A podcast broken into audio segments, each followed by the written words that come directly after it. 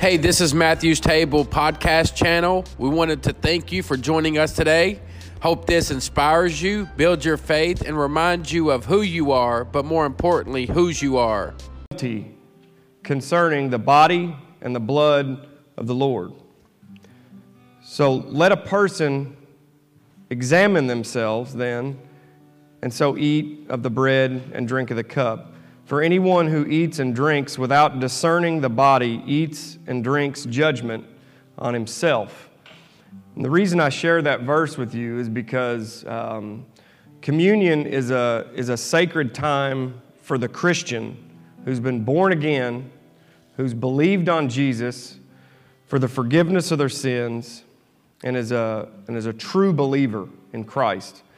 Okay, and so if you're here this morning, and you're a true believer in Jesus, I just would ask you just to take a second, um, examine your heart, examine yourself.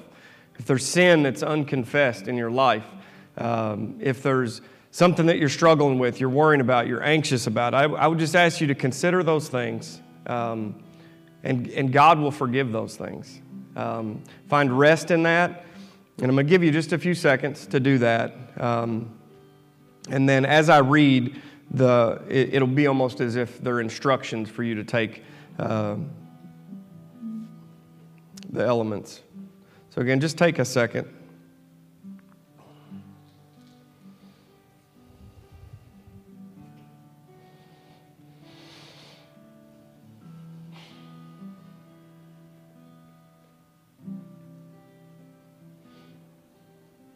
Okay, for I receive from the Lord what I also delivered to you that the Lord Jesus, on the night when he was betrayed, he took the bread. And when he had given thanks, he broke it and said, This is my body, which is for you. Do this in remembrance of me. In the same way, he also took the cup after supper, saying, This cup is the new covenant in my blood. Do this as often as you drink it in remembrance of me. For as often as you eat this bread and drink the cup, you proclaim the Lord's death until he comes. Amen. Amen. All right. Um, kind of a quick transition. But uh, I'm getting ready to make a few announcements. But as I'm doing that, um, Byron is going to help. Um, we're going to pass out uh, our dollar ministry plates. For those of you guys who don't know, I think most everybody in here does know, but we do a dollar ministry here at Matthew's Table. Uh, that dollar ministry is just collecting dollar bills from each service, and we use that money to try to help and serve and love on people in our community um, in a time when honestly it's been a little bit difficult to do that. And so this is just a real practical way for you to give of yourself and to, um, to love on other people. To give you just a, an idea, last, last week the Dollar Ministry money went to uh, provide a, a woman's rent. She's staying at True North, which is a, uh, it's a transitional living program here in town, and that money went towards paying her rent. So she was able to, to um, have a home, right? So we were able to, to help with that. So, um, Again, as the baskets are being passed around, I'm just going to make a few quick announcements. Uh, we have a marriage ministry here at Matthew's Table, for those of you who don't know. And this is a time when I really, it's important that we, we listen. A lot of the things that we announce here at Matthew's Table are from this pulpit. And so um, if you've got a bulletin, you may want to write these things down. And honestly, some of this stuff may be on the back of that. Um, but our, mar- our marriage ministry, uh, it's actually, uh, it's this upcoming Monday night, right? So tomorrow night, it's going to be at 6 p.m. If you're, if you're married, obviously, uh, I would suggest that you go. It's a time where you can be intentional with your marriage. You can, um, you'll learn. Uh, for the husbands, you'll learn how to be a better husband, right? For the wives, you'll learn how to be better wives, um, how to honor Christ in your marriage. And so, again, that's tomorrow at 6 p.m. If you're not married, but you're thinking about getting married, or you're in a serious relationship, um, and if you're in a serious relationship and you're not thinking about getting married, then you're probably really not in a serious relationship. You're just playing house. Um, but I, w- I would say, if again, if you're um, if you're thinking about getting married, I would recommend this, and that's tomorrow night at 6 p.m. uh, Joe Welsh and Angel Welsh. They lead our marriage ministry. They do a great job. Um, and so you'd be blessed by that. Also, um, we have a, a, night of prayer coming up. Um, it's going to be Friday, May 7th. Um, so just jot that down. There'll be a few more announcements probably in the next week about that. But May 7th, we're going to have a night of prayer. That's Friday, May 7th. And then something I'm really excited about and I'm looking forward to. It's something we haven't done here at Matthew's Table in the three years we've been uh, a, a, church, a body of believers. But our Mother's Day service, uh, which is going to be on May 9th, we're going to be having our first baby dedication service uh, that morning. Now, it's maybe it's not bad news for you guys because most of the people who come to the 8:30 service are, are 8:30 service people, right? Now the baby dedication service that morning, that's going to be only at the 1045 service. So you if you have a child from the age of basically 1 day through 24 months, we would love for you to um, get with Jessica Lee. Um, and if you don't have her contact information, get with me after the service. I'd be happy to get that to you. And we're just going to uh, we're going to dedicate those children. And, and really, that's, uh, that's just a time for us as a body of believers. We're coming around those children and we're saying that as a family, okay, as brothers and sisters in Christ, we're going to come alongside those parents and we're going to come alongside those children and we're going to ensure that they're being taught the gospel of Jesus Christ and they're brought up in the way um, of God, right? So that's what we're going to be doing. Um, that morning. Again, that's May 9th, 1045 service. So uh, those are the announcements. So I, w- I want to recap real quick for some of you who may or may not know we're, we're, in the, we're on the last um, sermon of our relationships sermon series. Okay? And so this, this whole sermon series has been just get real with um, who we are and who God says that we are and what God says that we should do because of what He's done for us, right? And so the first the first sermon in this series was uh, Roger preached that sermon, and it basically was just helping us to realize that we serve a real God, and He desires a real personal relationship with His children. Okay, not religion, but a personal relationship, one where you know Christ and Christ knows you. And, and I'm willing to say the seed, and you take care of the rest. Lord, I pray that you would break our hearts this morning for a lost and broken world. Lord, I pray that, that we would be encouraged and that the fear and the anxiety of sharing truth with others would, would dissolve. And that we would realize that it's not about qualifications, it's, it's just it's about you. And I pray that we would share Jesus with our community, with anyone who's around us. It's in Christ's name we pray, amen. All right, so for those of you guys who want to, um, if you have a Bible, Bible app, whatever, turn to Second Corinthians. It's in the New Testament. It goes Matthew, Mark, Luke, John, and you're going to get into the book of Acts, and you're going to go to the book of Romans, and then it's going to be First Corinthians and then Second Corinthians. So, towards the end of your Bible, Second Corinthians, we're going to be in chapter 5, verses 14 through 21. Verses 14 through 21. 2 Corinthians 5, 14 through 21. I'm going to read that real quick. Verse 14 says, For the love of Christ controls us, because we have concluded this, that one has died for all Therefore, all have died. And he died for all, that those who live might no longer live for themselves, but for him who for their sake died and was raised. From now on, therefore, we regard no one according to the flesh, even though we once regarded Christ according to the flesh. We regard him thus no longer. Therefore, if anyone is in Christ, he is a new creation. The old has passed away. Behold, the new has come. All this is from God, who through Christ reconciled us to himself and gave us the ministry of reconciliation. That is, in Christ, God was reconciling the world to himself, not counting their trespasses, their sins against them, and entrusting to us the message of reconciliation. This one you may want to jot down, verse 20. Therefore, we, you, are ambassadors for Christ, God making his appeal through us. We implore you on behalf of Christ, be reconciled to God.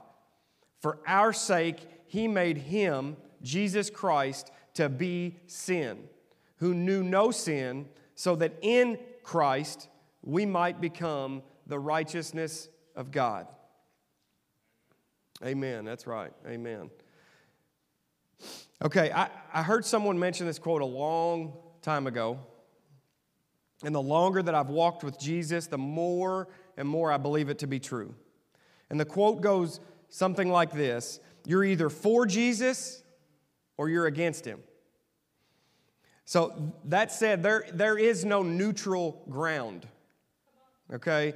There is no riding the fence. You're either for him or you're against him.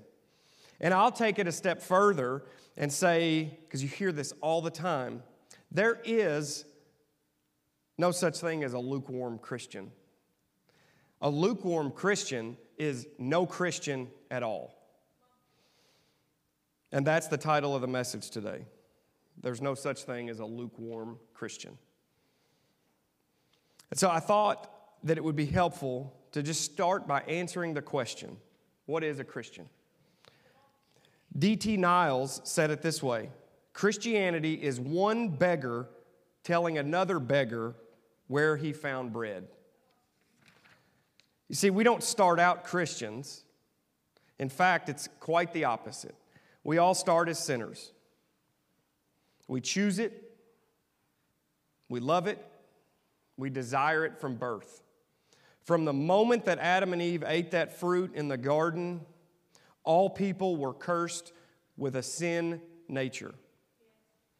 God's desire, though, is for humans to be in relationship with Him. Problem is, though, we all choose sin over that relationship with God. You see, sin separates us from God. He's holy, He's righteous, He's perfect. He can't fellowship with sin. The first part of Romans chapter 6 verse 23 it states this that the wages of sin is death. In other words, what sin deserves is death. Another way to put it is that the payment for our sin is death. Now, the last part of Romans 6 23, that's where it gets good, okay? So I'm going to read the whole verse this time. The wages of sin is death, but the free gift, free gift of God is eternal life in Christ Jesus our Lord. So we know now that our sin separates us from God, and that sin we are guilty of deserves death. But instead of us having to pay the death penalty, Jesus paid it for us. His death on the cross was the only sufficient sacrifice that could satisfy God's wrath and begin to reconcile people to Himself. His death paid our debt. A Christian is a person who believes that with their whole heart with their whole mind. And when the Christian truly and genuinely believes the gospel, Jesus becomes Lord over their entire life. A Christian is someone who knows where to go to be forgiven. And once that person experiences true forgiveness, his desire is to share it with everybody. Everybody. Mary, you do a great job at that, by the way. I just want to let you know that. Okay, so here's a few examples of, of Christians you probably are familiar with. Um, and, and ones that once they met and they believed on Jesus, they went and they told the masses. All right, Apostle Peter, he's a good example, right? But I want to I want to make a point here. Peter was initially a very sinful man. Right? He denied Jesus after walking with him for years. He denied him 3 times. Okay? But when he got it right, he fought for Jesus and led tons of people to him until his death, which was upside down on a cross. Martin Luther King Jr., another great example. He was a sinner, but man, when he got it right, he preached the gospel of Jesus. He preached equality for all men, and he preached true freedom for all people until his death from a bullet. And then you've got Paul, right, from the New Testament, formerly known as Saul. He was, in his own words, the chief sinner. He killed Christians thinking that he was doing God's will. But once Jesus revealed himself to Paul, his new saying was that he would take the gospel to places until there was no place left. That should be our desire, guys. No place left. Now, those were all short testimonies from well known people you guys are all familiar with, but I, and bear with me, um, I honestly wasn't going to do this. Um, we, were, we were working a wreck yesterday, and um, somebody came to me and was like, More people need to hear this. And so I thought, Well, okay, we're, we're just going to do it. So we changed up a little bit mid course, but that's okay. So you guys are familiar with those people, all right? And there's a reason why I'm doing this, okay? And it's not for any other reason other than, and I'll explain it to you later, but there's a reason for me doing this, okay? So this is kind of a, a, little bit of, um, I guess, my, my testimony, okay? Um, so early on, um, as a kid, uh, rough life growing up, uh, mother passed away. Uh, father was absent most of the time, um, surrounded with just a, a, rough lifestyle, drugs, alcohol, all those kinds of things. Um, and uh, unfortunately, that led me down that same path, right? Um, I was a sinner um, to the core. Um, I sought out attention from all the wrong things, from all the wrong people. Um, I wanted to be accepted by all the, the wrong groups, um, by all the wrong people. And, and ultimately, that, that, that life of sin, okay, and I'm not, I'm not that old, um, 36, okay, but you can do some math here real quick. And I'm just going to kind of go down the list just to share a few things with you. In June of 2002, Okay, this is when all the things just kind of started piling up for me. Um, I got arrested for operating a motor vehicle under the influence, alcohol, drugs, due to a speeding traffic violation. I was going like 20 miles an hour over, they pulled me over. That was June 2002. July 2002, operating a motor vehicle under the influence, alcohol and drugs, second offense, due to another speeding traffic violation. Um, it was also operating under a suspended, revoked driver's license. Now, July 2002, keep in mind that's the same month. Um, Grand Theft Auto, burglary, first degree, forced entry. March 2003, operating a motor vehicle under the influence of alcohol and drugs. It was my third offense within about six months. June 2003, alcohol intoxication in a public place. November 2005, operating a motor vehicle under the influence of drugs and alcohol. Fourth offense, operating motor vehicle on a suspended or revoked license. Second offense, possession of marijuana, possession of drug paraphernalia, fleeing, evading police on foot, resisting arrest. February 2006, operating motor vehicle under the influence of drugs and alcohol. Fifth offense, operating motor vehicle on suspended or revoked license. Third offense, possession of drug paraphernalia, fleeing and evading police, second offense. High speed chase through a neighborhood, May 2007. Burglary, second degree. 18 counts of criminal possession of a forged instrument. May 2007, six counts of criminal possession of a forged instrument. June 2007, burglary, second degree, 19 counts of criminal possession of a forged instrument. Probation violation for felony offense. November 2008, two counts of promoting contraband into a correctional facility. And those were the ones that I was arrested for. Okay? Um, all that ultimately led to me being arrested in 2006. Um, did a certain amount of time in a jail back home. Uh, but because of that promoting contraband charge, they shipped me to a place called Daviess County. and uh, I thought, wow, Daviess County, Kentucky. So here I am. Um, that was in 2006, right? Now, I had no intention whatsoever of changing any part of my life. I want to make that clear. I had no intention. I had no desire for God. I had no desire for Christ. I, did, I wanted no part of that, okay? They often came into the jail, as we do now, which is ironic, but they would come into the jails and they would share Christ. They would do Bible studies. You know, even inmates at times would come together and say, hey, let's start a prayer circle. And I'm like, okay, let's, you know, I'm going to go in there and I'm going to make fun of these people. I'm going to basically try to convince them that the, what they believe is, is crazy. That was my goal, okay? It was never to go in there and to take anything from that. What I didn't know, though, is that the power of God is much, much stronger than my will or anything that I desired, okay? And so uh, it was, so I'd been there about two years, going on three and um, I, I, went to a Bible study. This old man, his, his name was Tom Turner. He's, he's, he's gone now, um, but I know where he is. And he would come into that jail about three times a week and he would preach the same message every single time without fail. He'd look you right in your eyes and like he was kind of an intimidating old guy.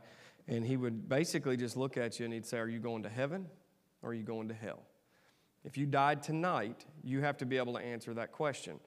And so it, it, just it shook me for the first time ever. Like I realized I am going to hell. Okay, for the first time ever, it was as if I realized that I was a sinner. Now, keep this in mind. I think this was a softening. I, I still I had no prior experience with the Bible. I did not know anything about Scripture. Nothing. And I, and I asked him, I said, okay, you answered, we, we've got that squared away now. Like, I'm going to hell. Okay, Tom, I appreciate that. Now, now help me. Where do I go from here, right? And he said, I'm going to give you this Bible and I want you to read it. I just want you to read it. And I promise you that if you get into the Word, the Word will get into you. Okay. So I, I picked the Bible up. I said, Where do I start? And he flipped it over to Matthew. He just said, Just start reading it. So got plenty of time on my hands, so I start reading Matthew. Okay, and the, all this takes place in about 12 days or less Matthew, Mark, Luke, John, Acts, and I get into the book of Romans. Okay, I get into the book of Romans and I come across, and I read this verse earlier, but I come across verse 23 in chapter 6 where it says that the wages of sin is death. And for the first time in my life, it was like the pages jumped out and, and, and I felt it, I understood it the wages of my sin, what I deserved for my sin, was death. They weren't bad decisions anymore. They weren't uh, decisions. The only reason I had any regret about anything that I'd done is because of the consequences that I would have faced. Okay? That was the only regret. But all at once, it was as if I could see Jesus hanging on that cross, and I knew that everything that I'd ever done, everything that I will ever do, was forgiven because of what Christ did on that cross. For me, it was no longer a story that other people believed, it was for me. It was personal. Now I knew that I was forgiven. And I sat there probably, gosh, I don't know, three hours, if not more, just I didn't know what to do. I didn't know who to tell. Nobody in there was probably going to listen to me. And I just sat there, and all I could think of is that, like, the most freedom I've ever felt in my life so on that day, Christ came into that detention center and changed everything. Okay? That's what it looks like to be a Christian. For some, it's like that. For some, it's longer. But it's a belief that their sin is forgiven because of what Christ did on that cross. So we've got a decent grasp on what it looks like to be a Christian. Okay? Our sins are forgiven because of what Jesus did. Now, I think it's important that we know what it looks like to be a Christian, but there's also, I think, these false notions or false teachings about Christianity. I think it's important that I share those real quick. Uh, one of them is that Christians don't sin right after their conversion. Okay? A lot of people will, will tell you that, that, that it's possible for you to be sinless. Paul says in Scripture, though, sometimes I do what I don't want to do. John says it this way If we say that we have no sin, we deceive ourselves and the truth is not in us. You see, we sin every day when we fail to love and when we fail to have faith. Now, I figured it'd be a good example um, just to, to, to show you. I was converted on that day in 2009. There's not a doubt in my mind, and there hasn't been from that point on. There's been some, there's been some periods where I question things, but I always, for whatever reason, the Holy Spirit always brings me right back to the cross but I've not been sinless by any stretch. Okay? So I shared with you earlier how God revealed himself to me and how I believed on Jesus for the forgiveness of my sins. But again, I want to make it real clear it wasn't like I became sinless. Okay? So we'll just kind of fast forward about six years into my walk with Christ. Things have been going really, for the most part, really well. I mean, by that time, um, I had a wonderful wife. Um, We'd started having children. Um, and for my whole life, I had avoided responsibility. I had avoided um, difficult situations. When things got hard, I ran. When things got hard, what would I do? I'd go back to what was easy for me. Um, and so I gave into the flesh, and that's what I did. And so there was about a six to eight month period where I had relapsed. Um, I became deceitful to my wife. Um, we had a mortgage account um, that had our basically had a set amount of money in it that would pay our mortgage for X amount of months. Completely drained that, um, just trying to get my fix. Um, but what's crazy and what I love about being a true Christian is the Holy Spirit that lives inside of us will not allow us to continue on living in sin, right? So one day, my wife and I were driving back home, and kids in the back, and she's like, What's wrong with you? And it was like I couldn't control it. Everything just came out. And I confessed all of my sin. And it took a while because she had to pry some of it out of me because I'm ornery and I'm stubborn, um, but I confessed, and it was the most freedom that I'd felt in, gosh, in a long time. Uh, it's like finally I can get that off my chest. And instantly, though, I knew that Christ had forgiven me. Um, but then it was like a, it was more of a reconciliation with my wife at that point. I had to gain her trust, and you know, this is five years, six years later, and, and we're still doing that, right? We're still doing that. And that's okay because I hurt her and I'm willing to make that right. Um, my point in sharing that with you, though, was that that was a kind of a drastic example, but there's many examples in, our, in the life of a Christian where it's we sin and we repent and we run back to the cross, right? We sin and we run back to the cross and we find forgiveness and we find no condemnation at the foot of the cross. Okay. Second false notion or uh, false teaching is that it is impossible for us to be holy, right? To, to be holy ultimately means to be set apart, okay, to be different. And I can guarantee you, brothers, sisters, that once you're washed and covered in the blood of Jesus Christ, you are holy in the eyes of God. Now, that said, it's still our duty to pursue a life of holiness, okay? We must commit to prayer. We must commit to the studying of His Word. And we must live a life filled with a love for one another, right? Now, I'll give you a, a couple good examples. Uh, he's not here this morning because guess what he's doing? He's sharing the gospel with a whole bunch of men, right? His name's Nick Martin. You guys are familiar with him. He's a great example of what it looks like to live a holy life, to pursue holiness. When there's an opportunity to, to serve, what's he doing?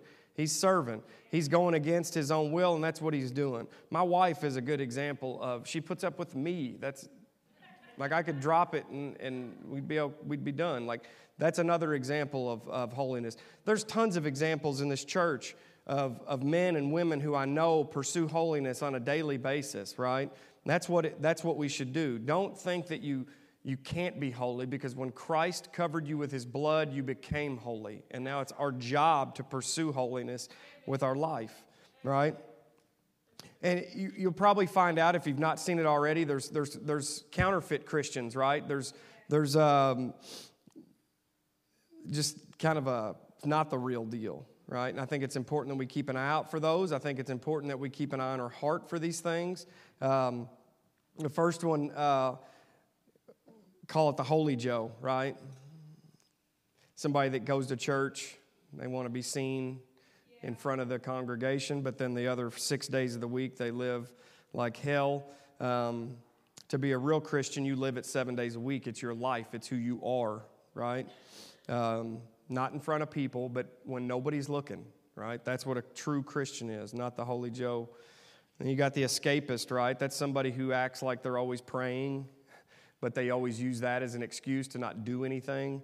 Um, and we know who those, you know, we, we've seen that before. Somebody comes up to you and says, Hey, um, I'd really like for you to, um, you know, read the Bible with me, or I'd really like for you to um, go share a meal down at, uh, you know, the uh, St. Benedict's homeless shelter. You're like, well, you know what? I'm going to pray about it. And we've heard Roger from this pulpit say, don't pray, you just go do it, right? You don't go, you don't need to pray about those things. You just go do it. That's an excuse because you're not going to end up doing anything. There's the born Christian, right? Somebody that they've always gone to church, but they never developed a relationship. We learned a lot about that two sermons ago in Roger's real personal relationship with Christ. That's the born Christian. And you've got the hypocrite, right? That's expecting others to be perfect when you're not perfect, when I'm not perfect, but I heap these uh, unrealistic expectations on un- other people. It's like take the plank out of your eye, buddy. Um, or the, then you've got the legalist. Um, I think it's important not to spend a ton of time on this one, but you've got the legalist who, who wants to heap these commands and these rules up on people, right? Um, but they're not from the Bible. They're, they might be some uh, a ritual or some tradition from the church, um, but they're not found in the Bible.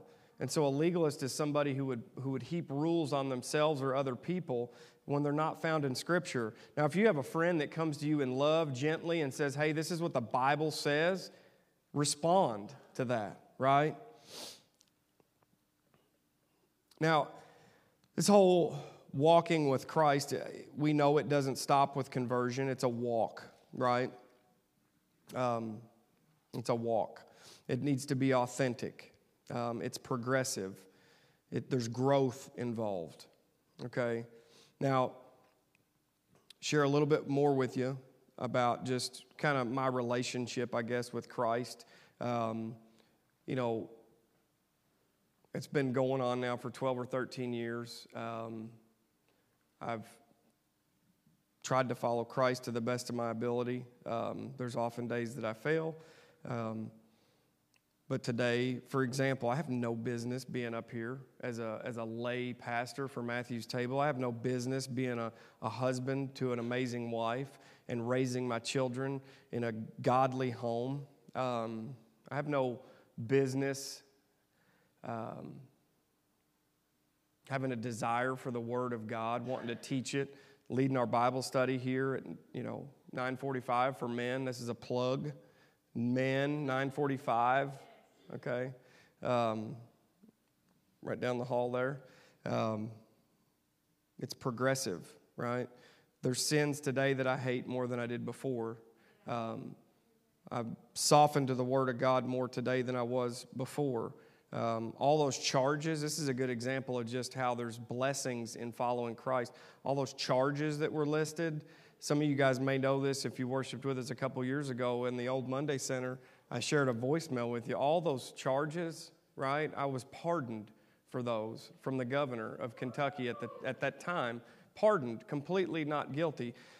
So, in the eyes of man, not guilty for those things. In the eyes of God, I'm not guilty for my sin. And, and what I want to share is guys, that's the same way that Christ looks at you if you're in Him. You're forgiven, right? You are forgiven. Now, I'd like for um, the music team to come on up. Um, they're in the back. Don't forget to text them, bub. Okay. Because um, we're going to be wrapping it up.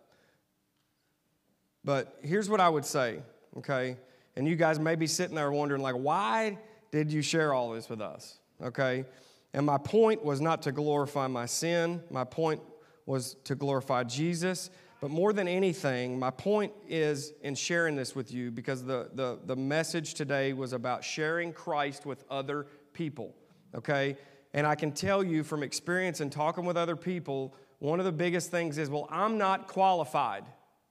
I'm not qualified to share Christ with others. I don't know what to say, right? That's what I hear so many people saying. Well, if my testimony is not an example of someone who has absolutely no business, none whatsoever, I am the most undeserving person probably in this world to be able to share the gospel with other people. Okay? Undeserving. I'm not qualified. But he gave me a story, right? And it's mine. It's my story, right? But He's at the, the head of it all. Okay? He brought me from death to life. It's real and it's genuine. And that's what I share with other people, right? So a lot of times it's, it can be nervous to talk with other people, right? Especially about the gospel. But, like we heard in our passage earlier in verse 20, we're ambassadors for Christ God makes his appeal through us, and we should implore others on behalf of Christ to be reconciled back to God, right? If you're in Christ, you have a story. It may look different than somebody else's, okay? But at the end of the day, they're all similar. You were a sinner, lost, and Christ enters in, reveals himself, and you're forgiven. And I can tell you that if you're truly saved, and I could give you a million examples in the scripture of where when a person encountered Jesus, when a person truly encounters Jesus, that's the first, that's what they want to go do. They want to go share him with everybody, right? Think about the, the Samaritan woman who met Jesus at the well, right? She knew that Jesus had no business whatsoever talking to her, or at least thought, right? Or at least thought that. But she walked away from there and said, That man has told me my whole life, right? And she went back to her town and she shared Christ with everybody. And I believe the word says that many believed, right? Many believed. Something else I want to encourage you with is that, and we talk about this in our small church often we're not responsible for the results, right?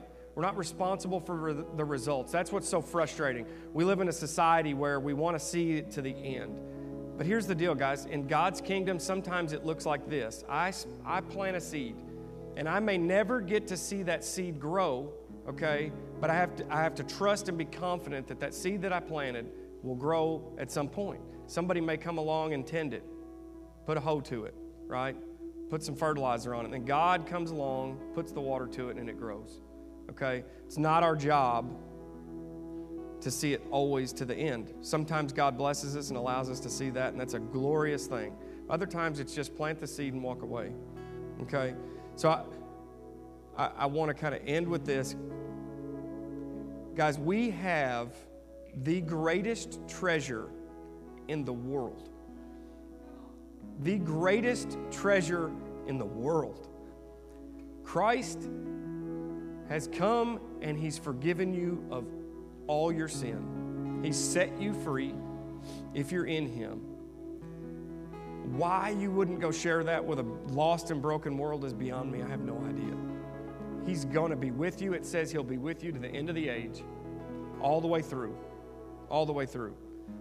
Somebody else told me this before. They said, if you had the cure for cancer, okay, and you knew a person that had cancer, would you not share that with them? Would you not freely extend that to them? We have the cure, church. We have it. That's our job. It's to go. Maybe it's in this community. Maybe you're called to another country. Maybe, I don't know what it, but I guarantee you're called to your home. You're called to where you work. You're called to spread the gospel to those around you guys. Okay? And if you're not in Christ, I would beg you, I would beg you, consider what you heard this morning. You've heard the gospel. You're a sinner. It's that simple. And you need forgiveness for your sins. And that's, that, that forgiveness is found in one place and one place only. And that's in Jesus. And if you don't believe, I would beg you, tell God that. God, I, I'm struggling. I don't believe. Come down, pray if you want. Sit in your seat, pray if you want. But have that conversation. Turn from that sin and, and believe on Jesus. And if you do believe in Him, share it with everybody. You guys have a great rest of your morning. I love you guys.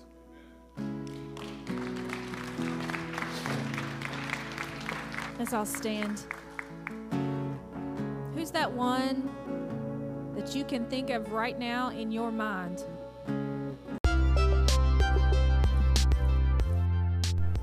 Hey, thanks for joining us today.